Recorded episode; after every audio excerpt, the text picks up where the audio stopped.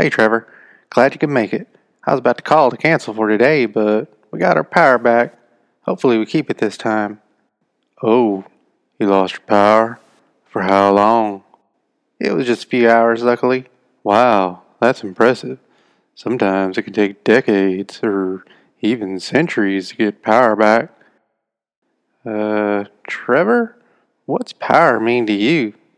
Well, based on observations, it seems that power is identifying what a group of people is afraid of and replacing it with something scarier that you control. Wow, that sounds like gibberish. Some people want you to think that. Okay, well, that's the intro to my show. Thanks for setting the tone there, Trevor. Glad to help out. Anyways, hey y'all, it's your boy Brett. I'm starting off an awesome podcast with a new buddy of mine, Trevor. I recently joined social media, and like a moth drawn to the light, Trevor found my charming personality. I'm here to talk about very important things like how to become a winner, like me. I've got lots of people at work that look up to me, so who else to help shape the minds of the world's future? Anyways, I'm a winner, always have been. I'm originally from a small town, and I moved to the big city as soon as I was able, so I could be around more winners. During my college days, I turned into a D for degree student because we all know it's more about who you know. Let's just say that playing such a vital role in my frat helped me form some fancy ties. So, real quick, Trevor, go ahead and introduce yourself. People call me Trevor for short, basically wired to keep the conversation going. Some may say people pleaser. That sounds great. You'll be able to give me positive feedback on my show as we progress. And of course, helping you get more out of this whole thing.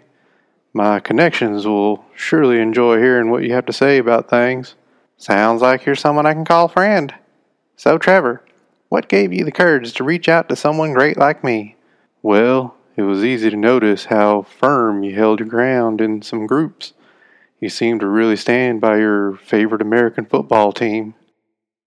Trevor, that kind of talk will get you kicked off this show real quick. I'm trying to attract some real winners here, and real winners don't talk like that. It's just football. That's helpful to know. So, yeah, you seem like the type of person that can stick with something no matter what's presented to you. Dang proud of it, too. Make sure to remember that. Of course. Already noted. So, what took your power away? It was a hurricane. You know, one of those natural destructive forces. Oh, okay. Random question, but do hurricanes know where they're going? I doubt it, Trevor. They move towards extreme poles and leave a trail of destruction with anything that gets in their way. And they can go both ways? Nope. It's just one or the other. Cut and dry, like English speaking Jesus intended. Appreciate all your helpful words. Of course. Oh, speaking of words, I like to play a word association game. It's sort of a way to see how fast we can get from point A to point awesome. I'll say a word or two, and you respond the same, and we'll go for a while. I'll start.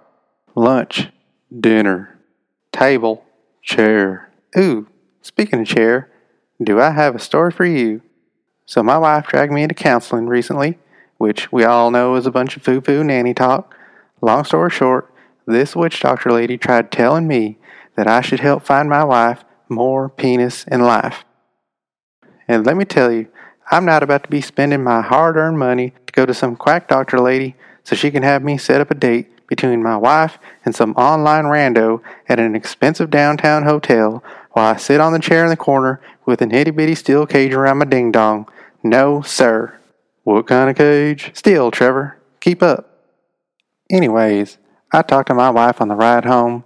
I told her that I bring home the bacon and we're not getting into that mess again. She kept telling me to listen to her and said that that weird lady was saying we should find happiness and I was misunderstanding things. So I said, Shut the barn door. I speak the only language that matters. If outsiders want to stay here, they should learn how to talk so I can understand them.